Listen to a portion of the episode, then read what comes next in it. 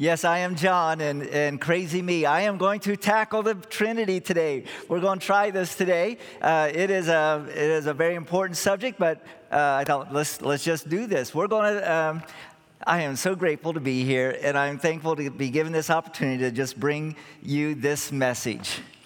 The Trinity. The Trinity. The Trinity is, I guess, it's a core doctrine of Christianity. Now, listen, it's not something that you have to be able to understand to be saved, but it is something. The word, it is something that cannot be denied if you fully study. So the word Trinity is not found in the Bible. So if you pull out your Bible and say, Well, I'm going to look up and see where the word Trinity is mentioned in the Bible, you won't find it. You won't find it. But God the Father, God the Son, and God the Holy Spirit, the three the Bible tells us are one. Triunity, Trinity is that word. Now, St. Augustine of Hippo, he lived a 1,600 years ago. He took nearly 30 years of his matured Christian life to write 15 volumes, 15 volumes called About the Trinity and he was constantly updating and revising his work. Now, if it took Augustine 30 years and 15 volumes, I will not be presumptuous enough to do anything but anything else but just simply to scratch the surface of the subject of the Trinity. And I'm going to ask that you pray for me as I tackle this subject today. Pray with me now. Our Father in heaven, I thank you for today. Thank you for being with us. Thank you for loving us. God, thank you. God the Father, God the Son, and God the Holy Spirit, thank you for being with us today. Be with me as I share these words. In Jesus' name we pray. Amen. So, the persons of the Trinity, the Father, Son, and Holy Spirit, they share some attributes. I have them up on the screen. Uh, each person of the Trinity is eternal, is creator, is omnipresent, which means present everywhere, omniscient, which means all knowing, and omnipotent, which means all powerful. And each person of the Trinity has a will. Each will act alone, but they also act together. They give life and strength to believers. They appear together many places throughout the Bible, from the beginning of Genesis to the end of Revelation. Places like Genesis 1, Matthew 3, Matthew 28, Luke 3, Revelation 22, just to name a, a few. So here's my question Do you believe in God the Father, God the Son, and God the Holy Spirit? Do you believe that the three are one? Most denials, most denials of the Trinity are actually attacks on Jesus. Those that do not believe in the Trinity, it's all because of Jesus. They can't admit that He is God the Son. Mormons, Jehovah Witnesses, Islam, Scientology, Christian Science all deny the Trinity and they deny the deity of Jesus Christ. They do not believe that He is God the Son. They do not believe that He is equal with God the Father. They actually modify His humanity to fit their theology. Now, it is absolutely important that Jesus is God's Son. All three are important God the Father, God the Son, and God the Holy Spirit. And I'd like to suggest to you that the reason it's important is because our salvation hangs on the fact that Jesus is fully God as well as being fully human. So, since the church began 2,000 years ago, there have been basically three propositions of the nature of Jesus. Here they are. Some propose that Jesus was fully human, but not really God. He was fully human, but he really was not God. This doctrine sounds attractive to many. and they teach this. However, it actually contradicts what scriptures emphasize about the deity, the, how Jesus is God. The Apostle John, in his, in his gospel, the Apostle John starts out his apostle talking about Jesus, and he's given him, he's calling him the Word. Look at what it says in, in John chapter 1, verses 1 and 2, and then verse 14. In the beginning was the Word and the Word was with God, and the Word was God. He was with God in the beginning. The Word became flesh and made his dwelling amongst. He came to this earth. We have seen his glory, the glory of the one and only, who came from the Father, full of grace and truth. The Word was God and came to this earth. Uh, another passage Remember the doubting Thomas uh, after Jesus rose from the grave? Thomas said, I cannot believe unless I, unless I see the nail prints in his hands and this spear mark in his side. And when Jesus appeared to him and showed the nail prints inside and the spear, Thomas said in, in John 20, verse 28, My Lord and my God. And Jesus does not rebuke him because Jesus is God in the flesh. Now, some propose a second proposition that we see out there. Some propose that Jesus was actually fully God, but not really a human. This is actually a, another common one. This heresy taught that Jesus was truly God in the flesh, but he really was not a human being. He only seemed human. He was not really human, he just seemed it. This proposition contradicts scripture which emphasizes the humanity of Jesus. Hebrews 4:15. It says this, "For we do not have a high priest who's unable to sympathize with our weaknesses, but we have one who has been tempted in every way just as we are, yet was without sin." Remember the famous Christmas, those famous Christmas songs we sing every year in December? Remember that one, Away in a manger? You know, I should have started that a little bit higher. Away in a manger, no crib for a bed. The little Lord Jesus lay down his sweet head. The cat o'erlowing, the baby awakes. The little Lord Jesus, no crying he makes. Sorry, it's a little bit flat, but you get the point. No crying he makes. Sometimes we try to say that Jesus was actually superhuman, and even as a baby, he did not cry. I want to tell you, Jesus was fully human and he did cry. He had everything. He had crying and poopy diapers. I don't know if I'm allowed to say poopy in the uh, pulpit, but in any case, you get the point. Jesus was fully human. He was fully human. So, therefore, we propose this is the third proposition that was out there, and it's the one that I follow, and that's the one that we follow. We propose that Jesus was both fully human and fully God. His div- uh, divinity, I think uh, Eddie Snipes, I read this this uh, a couple weeks ago, and I thought this really summed it up. If Jesus was not fully God, he's no different than Muhammad, Buddha, or countless other religious icons claim to be world religions. If Jesus was merely a man, the world would be correct in its claim that all religions point to the same God. Then, uh, however, since Jesus was God, he has the right to claim that no one comes to the Father except through him. Jesus is so much different than other people that have started religions. He is God. But it's also important that he is human. So, why is it important that Jesus come as a human, his humanity? If Jesus had not been human, he could not have lived a perfect human life. And that was necessary for him to be able to take the penalty of our sin. I, I, think a key verse is Hebrews, found in Hebrews chapter 2, verses 14 and 15. It says this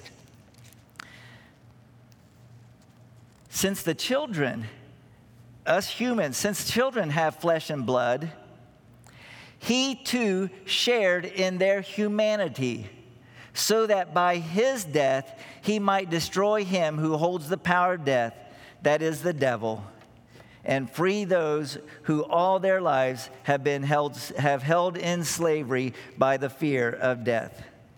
Christ's humanity is important because if Christ had not been a human, he could not have freed us from the slavery of death. So, again, I ask a question that I asked earlier Do you believe in God the Father, God the Son, and God the Holy Spirit? Do you believe that they are one God? Good. Even the demons believe that. James chapter 2, verses 18 and 19 says, Someone will say, you have, you have faith, I have deeds. Show me your faith without deeds. I will show you my faith by, by what I do. Do you believe that there's one God? Well, good. Even the demons believe that and shudder. In other words, yes, our church believes that. Believing it is good, but don't stop there. Do not stop there. It's time for action. If you believe in God the Father, Son, Holy Spirit, it's time for action. And so we're going to look at three passages for the rest of my sermon, three passages of the Bible, and the call uh, to action that is listed. The first passage we're going to look at is 1 Peter chapter 1 verses 1 and 2. The first of our three passages in this passage, you'll see that we've been encouraged by the Trinity and that we must obey. This is our first Trinity passage, 1 Peter chapter 1, verses 1 and 2. Peter, this is his introduction to his letter that he wrote. Peter, an apostle of Jesus Christ to God's elect strangers in the world scattered throughout Pontus, Galatia, Cappadocia, Asia, and Bithynia. This, by the way, is what was known as Asia Minor, today known as Turkey, the, the country of Turkey. He's writing to the churches of, of Turkey who have been chosen according to the foreknowledge of God the Father. There's the first of the Trinity. Through the sanctifying work of the Spirit, that's the second one and for obedience to Jesus Christ, that's the third one, and the sprinkling by his blood. Grace and peace be yours in abundance. This is probably one of the richest greetings in the New Testament. You know, today we live in challenging times, things are tough, and they seem to be getting tougher. But they were living in challenging times during the early years of the church. And that's why Peter's writing this message to them. The church was spreading very quickly, and it was going into regions that were not favorable to the church. And the churches, the church needed great encouragement. They needed encouragement, and Peter recognized that, and that's why he sent this letter. And he lays how the Trinity, the Father, Son, and Holy Spirit, plays an important role in, in their calling. First of all, he points out that they were chosen by God the Father. okay, have any of you, how many of you remember playing the schoolyard football, kickball, dodgeball. You get together, two captains are chosen, one on this side, one on this side, and then you they divide up everybody else uh, by picking and choosing, calling different ones to their team. They usually start with the most skilled players, don't they? Then finally, the last few kids are picked by default. And you never want to be the last person chosen. Not only is it humiliating, but it's a reality check. You're no good. You're no good. No one wants you. They only have to take you because they have to. Let me tell you something, though. God the Father has chosen us. He wants us to be a part of His family. It's the idea that we, we are actually the first of His chosen ones. Now, I know the question always comes up uh, John, are you saying that we're predestined, that we're chosen by God, therefore we have no say in the matter? No, that's not what I'm saying. You, it is still our choice. We have a free will to choose.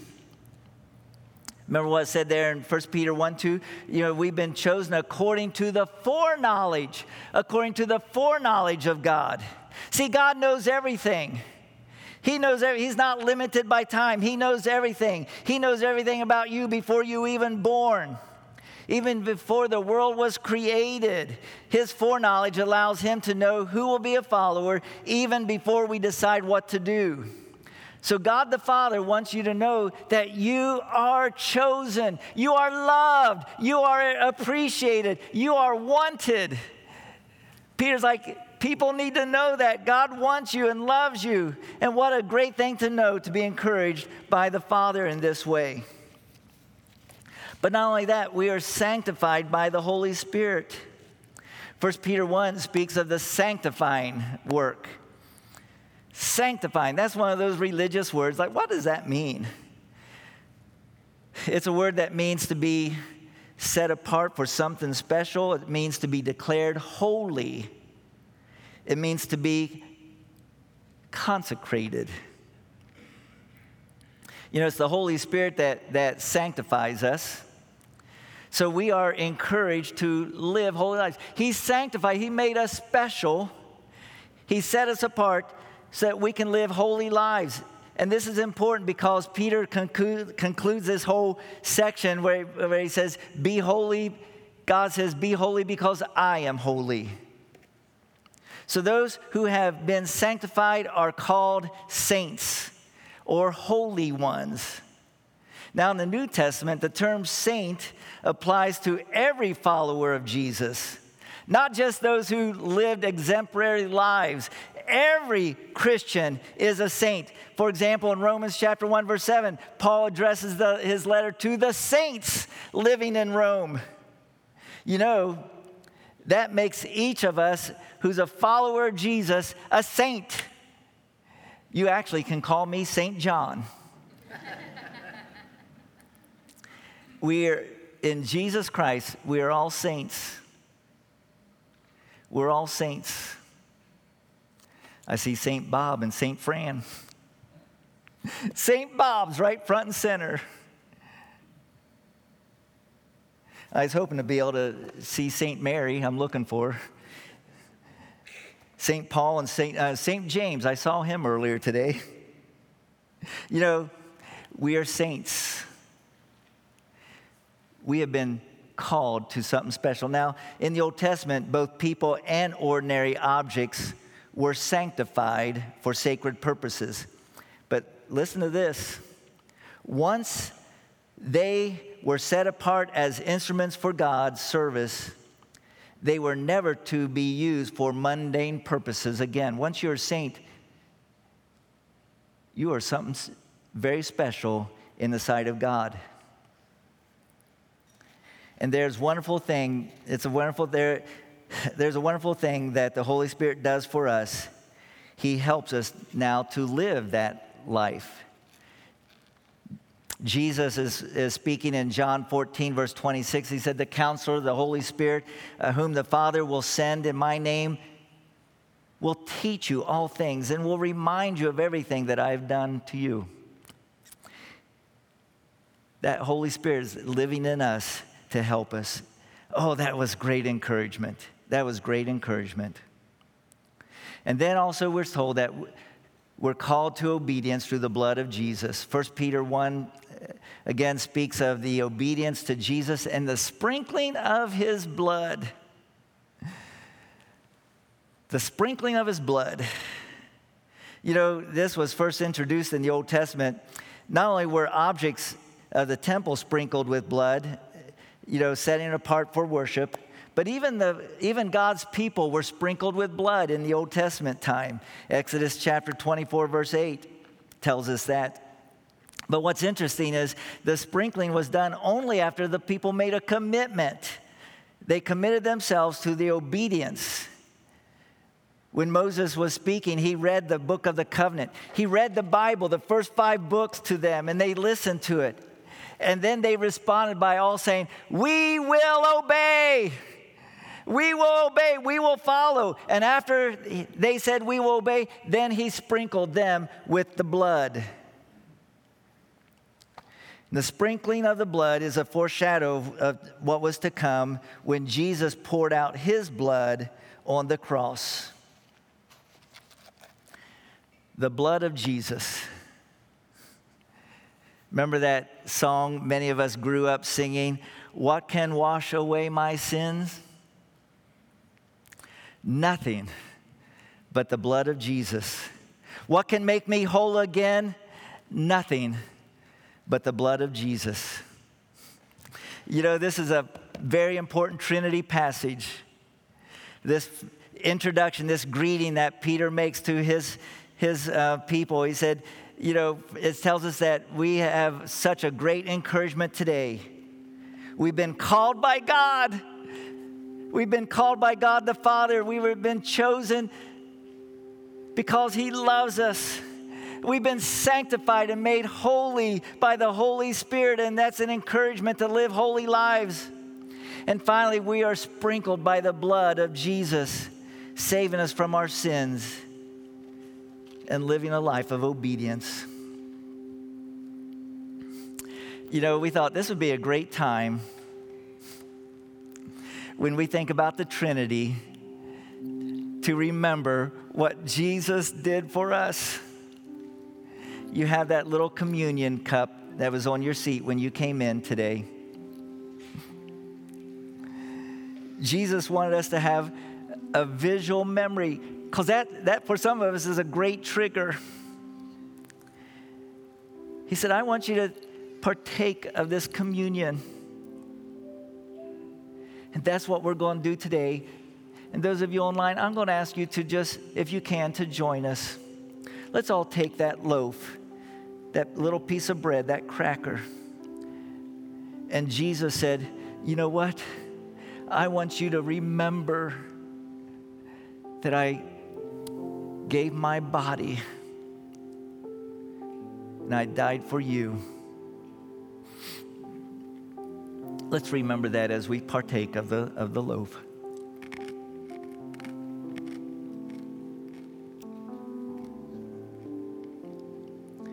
And then Jesus gave the cup.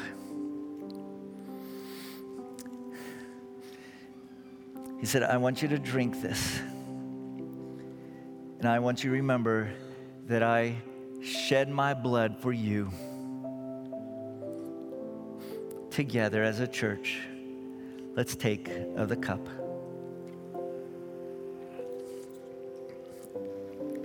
Oh God, thank you for reminding us every Lord's Day. Thank you for reminding us who you are. Thank you for reminding us that you are God the Father, God the Son, and God the Holy Spirit, and that you are with us.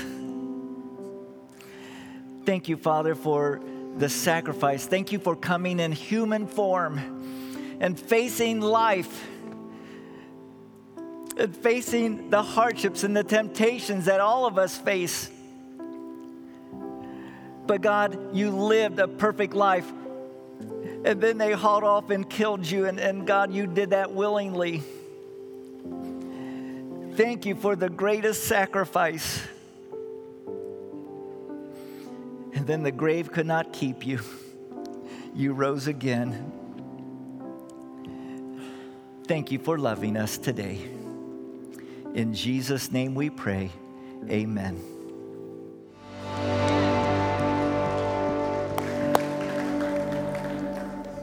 Oh, isn't that the truth? The powerful name of Jesus. Have a seat. I know some of you thinking, what? Are you coming back again? Where am I supposed to stand? Here I go. I'm back again. Yes, yes, yes, yes. I got the best part of the message to come. Folks, Listen to me. The Trinity, the powerful name of Jesus, the powerful name of Jesus. God the Father and God the Holy Spirit. I want, I want to share with you another scripture. First or Second Corinthians chapter 13, verses 12 through 14. Again, it talks about the love that the Trinity has for us. and we're encouraged to welcome others. Look at this passage in 2 Corinthians 13. It says, Greet one another. Greet one another with a holy kiss. That's in the Bible. All the saints send their greetings. And may the grace of the Lord Jesus and the love of God and the fellowship of the Holy Spirit be with you all. Second Corinthians 13. What a wonderful passage. You know, this, this is one of those easy verses to memorize. Greet one another with a holy kiss. Actually, uh, that was one of my first messages or one of my first scriptures to memorize as a teenager. I thought that's a good one to have. Now, culture and times will tell us the best ways to greet. You know, we uh, already today have done fist bumps. Remember when COVID was at its peak? We'd do elbow bumps, uh, high fives, handshakes, hugs, cheek to cheek, kisses. Yes, that's all part of that greeting. When I was on a mission trip uh, to Portugal, some of you were on that trip with me, Portugal. The guys would greet each other by doing a cheek to cheek. They would do the right cheek first and then the left cheek for some reason, I got the wrong one, and that was really awkward to do the wrong cheek first. But in any case, in any case, we want to greet and make people feel love, genuine gestures of friendship. And then 2 Corinthians 13 says that all the saints send their greetings to the Corinthians church. They all sent their greetings. Do you know what I get from this? All Christians need to greet. I'm in charge of the greeting ministry. I expect you to see me after church, okay? All of us need to greet. We must greet even those that we do not know. See, we must greet those that are new to the church.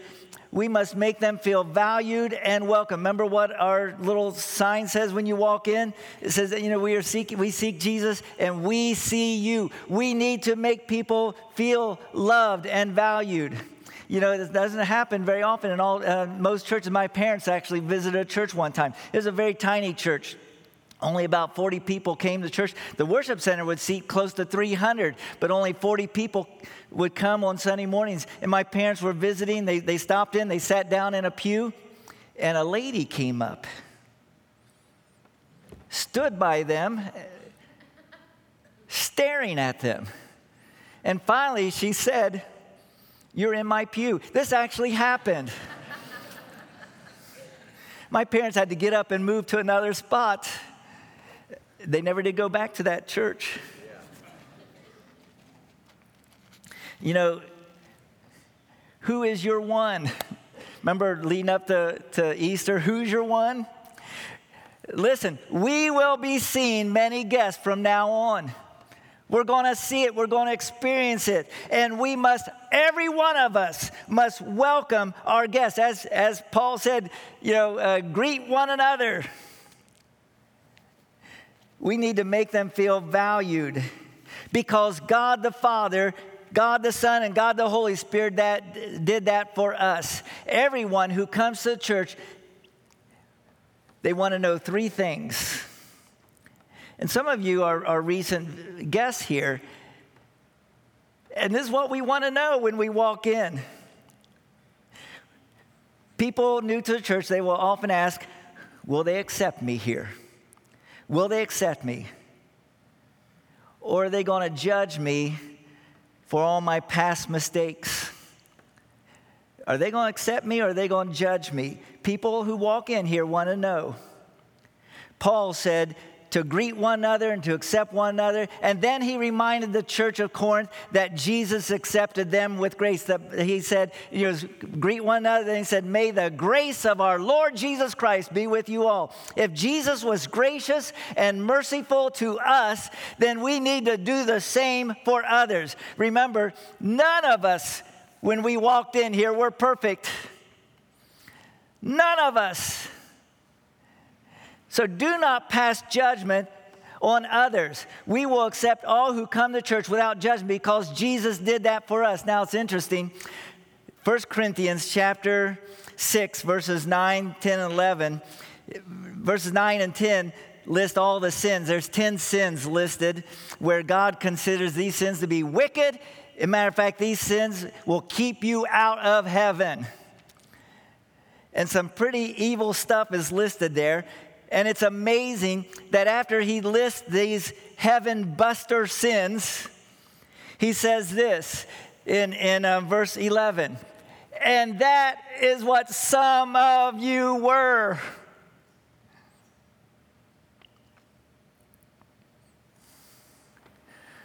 But you were washed. You were sanctified. We've talked about these words. You were justified in the name of the Lord Jesus Christ by the Spirit of God. There's the Trinity again.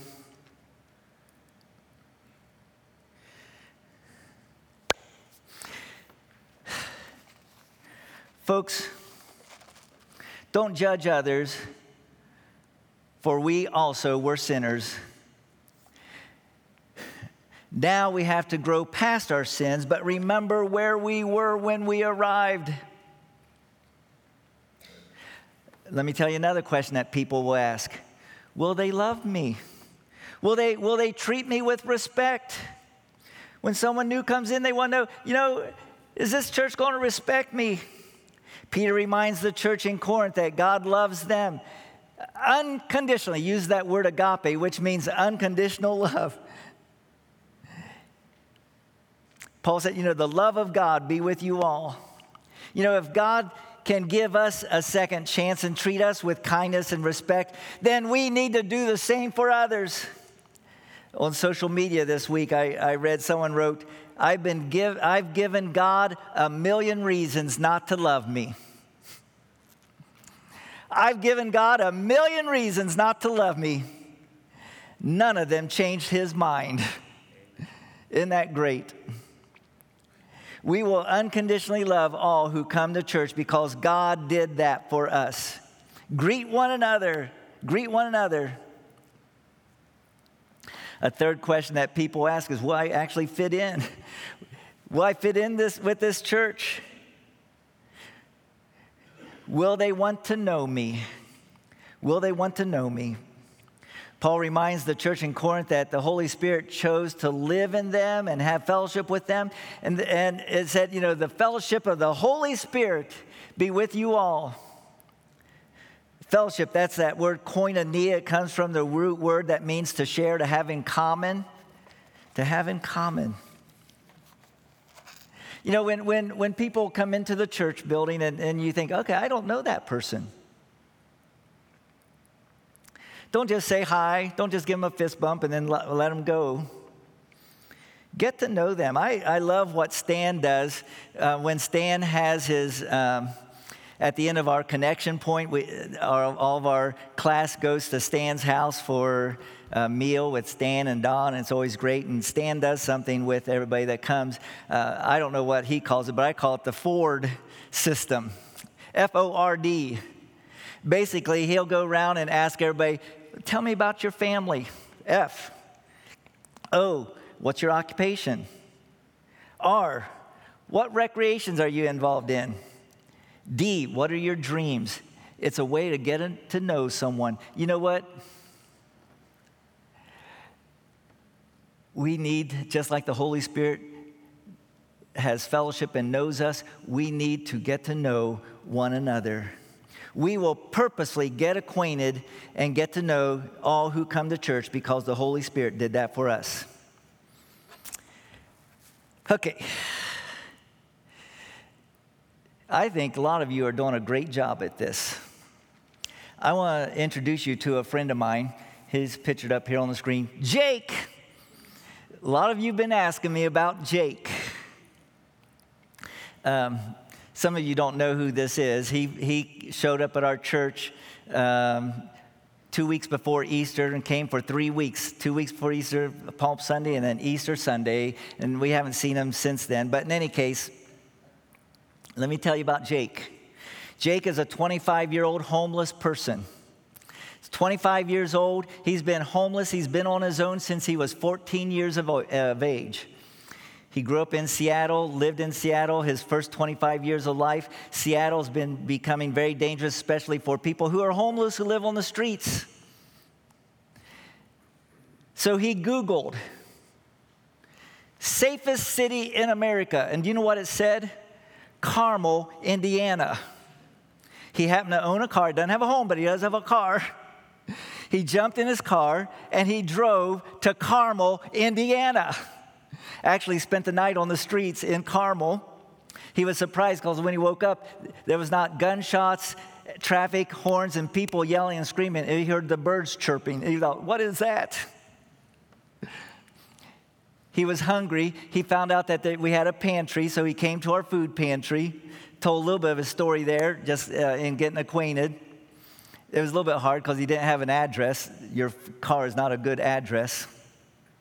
But we fed him and we invited him to come to church. I don't know if we gave him the wrong time or what, but he said he's an early bird. 9:30 service, he showed up at 8 that Sunday. I happened to be in the lobby I said, hello. And I went up and introduced myself, and, and we got acquainted. And um, I heard his story that he Googled safest town and came up with, came up with this town. He showed up. He said, you know, Christians actually have been starting to be nice to him. He said he was always taught that churches are evil, manipulative, and liars. And he said, What's interesting is the people who told me that are evil, manipulative liars. and he thought, I'm going to give church a chance. And so he showed up. He said, I have never been in church before in my life. And he showed up.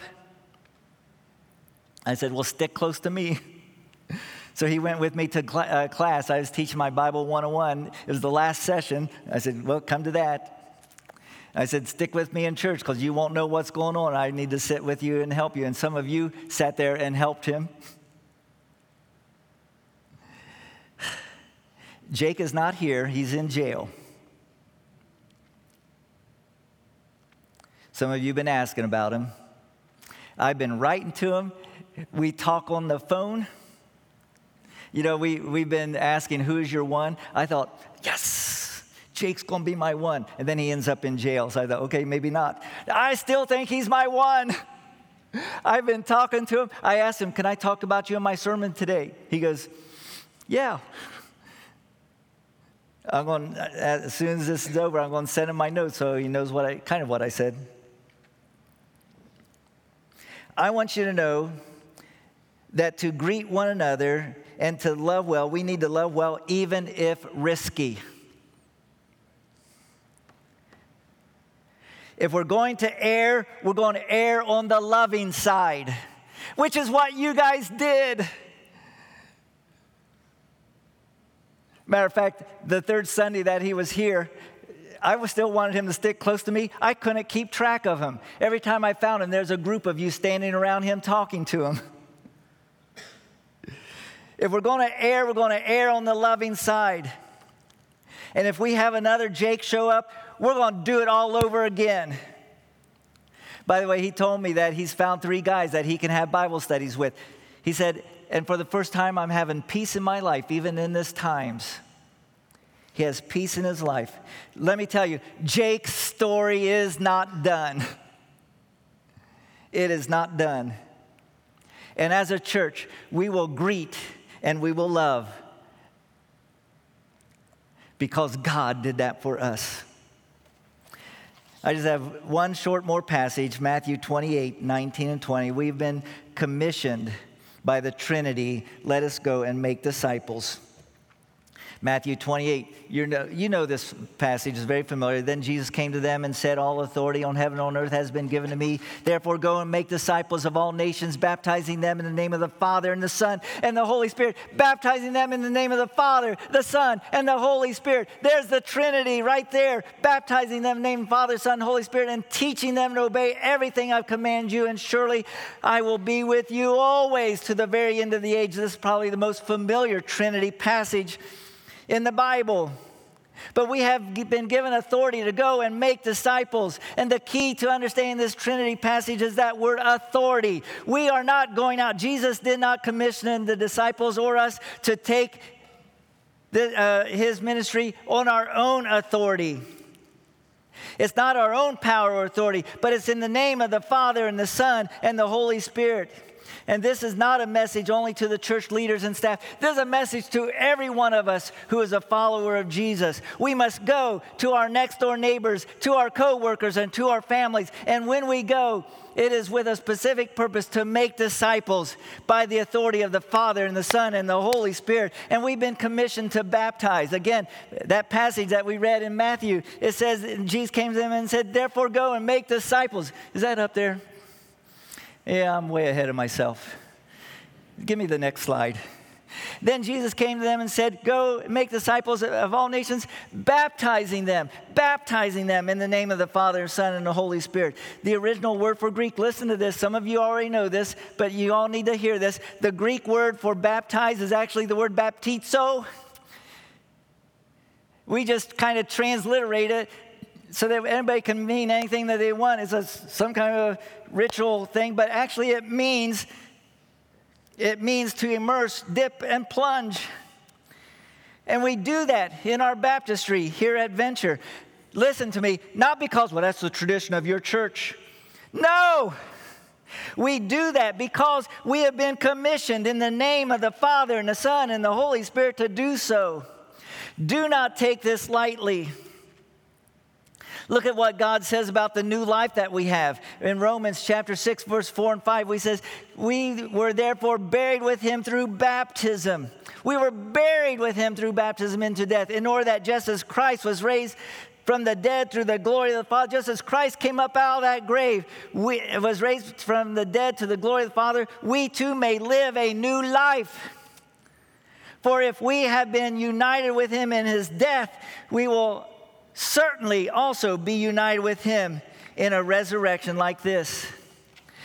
Now, this is not an arbitrary ritual. God did not choose, like, oh, what can I have them to do? No, this was something that, that He chose because baptism and immersion was commanded to show the, the burial of the old self and then the rising of a new person. In Acts 22 16, Ananias was talking to Saul, who later became the Apostle Paul. And now, what are you waiting for?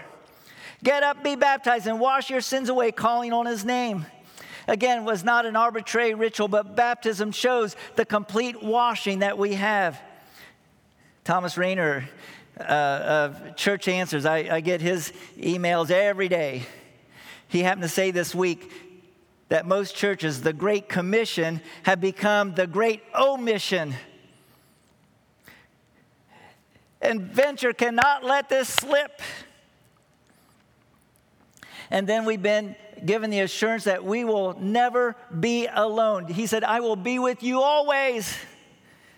Through the Holy Spirit, we know that God is always with us. We have the authority now to go and make disciples and baptize in the name of the Father, Son, and Holy Spirit, and God is never far away.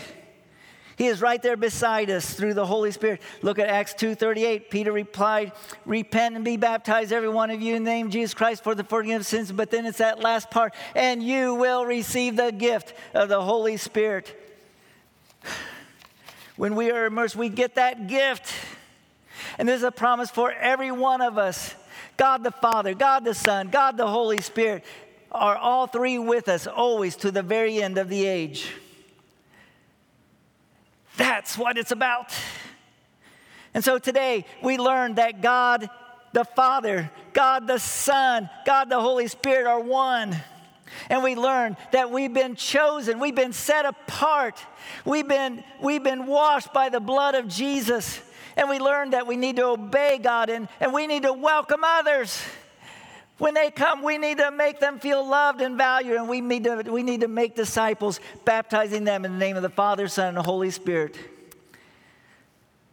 Whew, okay.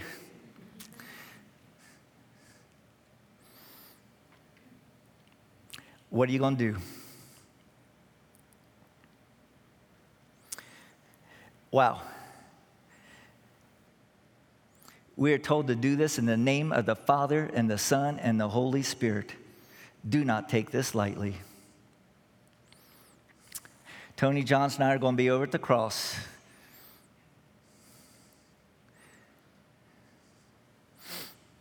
Come talk to us. In the name of the Father and Son and Holy Spirit. Let's pray. Our Father in heaven, I thank you for this day. Thank you for reminding us that you have given us the, the most precious gift. And God, help us to spread that and give that to others. In Jesus' name we pray. Amen.